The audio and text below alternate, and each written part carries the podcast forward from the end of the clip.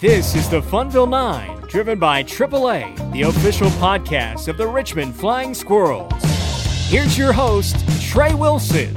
Hello and welcome to today's Flying Squirrels pregame conversation. On today's episode, Blaine McCormick talks with Richmond Flying Squirrels reliever Taylor Rashi about making in-game adjustments, playing with some familiar faces from last year's team with Eugene, reflecting back about his time in junior college, and more. Here's Blaine McCormick with Flying Squirrels pitcher Taylor Rashi. Our pregame conversation today is with reliever Taylor Rashi, who struck out five of the six batters that he faced last night. And, you know, from the numbers, from our perspective up in the booth, it seemed like everything was on fire for you last night, Rashi. And how did it feel for you on the mound? Uh, it felt good. It felt good. Uh, I think the first two pitches I threw at the inning were curveballs that weren't remotely close to the strike zone. So I kind of figured out from there on that that pitch wasn't going to be there for me last night. So, I mean, I would say my best pitch is my fastball, so I kind of went back to that and relied on that pretty heavily last night. And I think, I mean, I think that's what was the key to last night is just locating the fastball and you know not trying to do too much with it. And having that mentality of knowing you know your pitches and knowing the comfort that you have, how much of that comes with your catcher as well? That chemistry. Um, a lot. Brett and I played with each other last year. He caught me quite a few times last year. We had some some. Uh, some really bad games last year with each other, and then we had some really good ones. So I think, I mean, the good and the bad, you kind of learn just with time what works when you're when you're going good, when you're going bad, how to get out of the bad situations, and how to keep going when you're going good. I know we've talked about this in the past, but the fact that there's a good number of guys on this team that were with y'all in Eugene last year, and then you have the mix of some guys that were with the Flying Squirrels last year as well.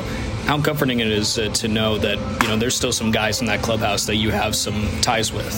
It's nice, um, you know, a lot of familiar faces here, and I mean, even the guys that weren't there last time. I mean, they're it all feels like one big family. So I mean, the guys from Eugene, the guys that are here, it's I mean they're fun to be around. You know, the vibes are always good, and it's just I mean it's a good team, fun team to be on. Talking with Taylor Rashi here on the pregame warm up driven by AAA. And Squirrels are rolling so far, tied for first place along with the SeaWolves, who they're playing tonight, along with the Akron RubberDucks, too. Knowing where the Squirrels are in the standings right now and seeing that the first half is coming to a close here soon, you know, does that give you a little more of an extra push when you're on the mound and wanting to back up this team? Um, not necessarily, to be honest. It's it's more of a you, I think for everybody, really, it's you just you just go and you play your game and you kind of let the cards fall where they do. But I mean, I think that if we all play our best our best baseball at the right time, I I mean, I don't really know. I don't see any team being better than us, really. You mentioned the word cards, and that's something that I've seen a lot in the clubhouse with you guys. Are you the uh, Are you the champion of the card game in the clubhouse now? uh, no, lately, I've, lately I've been getting my butt kicked, but uh, you know, it's it's fun to hang in there with the guys, play some cards, and just you know have fun while you're you know you're waiting for the game to start, or you know rain cancels BP, so it's it's fun to hang out and just have a relaxing time in there. We're talking with Taylor Rashi here on the pregame warm up driven by AAA. And looking up and down this roster, there's a lot of guys that have come from the California junior college circuit. Yourself, Frankie Tostado, and also Brett, who you talked about earlier. There's a lot of talent within that system and a lot of guys that transfer to four year colleges or that sign professionally. What was your experience like with El Camino?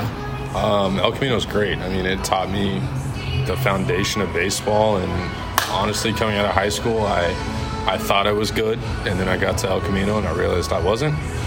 So uh, my first year there, I redshirted, and I was I was the music guy behind home plate, just doing the music for every home game, and I really took that time to learn baseball and pay attention and understand what made guys good and what made them bad.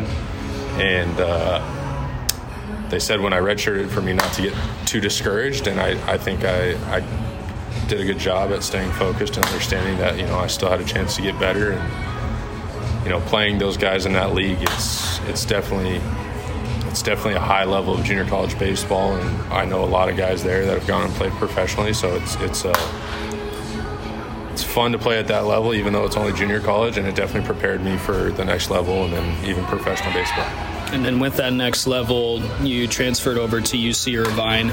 What was that process like going through the junior college circuit and then getting noticed by different colleges and eventually signing at Irvine? Um, I mean, it was fun. It was cool to it was cool to go on trips to places, and eventually I settled on Irvine. Our our coach Grant Palmer, he uh, he actually played at Irvine, so there's a little connection there. And I had a, a tough decision with the timeline on me whether or not I could go to Irvine or another school, and um, so I kind of made the decision on going to Irvine just based off of my coach's previous history there, and you know the great program that they have there and the coaches they have there, and obviously playing for Mike Gillespie for one year. That was, I mean, that that was amazing. That's really all you could ask for in a college coach. Did you ever play against Brett when you guys were still in JUCO? I did. I played against him one year. Uh, started against him. They kicked my butt. Gave up a nuke. Yeah, I didn't like playing him too much. But now you guys are cool. Yeah, now now Brett's Brett's uh, Brett's my guy. Great guy, and uh, yeah, we, we reminisce on those times sometimes. So it's it's fun. I know Richmond's a long way from home for you, being all the way across the country, and with the Squirrels being the farthest from their parent affiliate. But how cool is it to be able to travel this part of the country for you?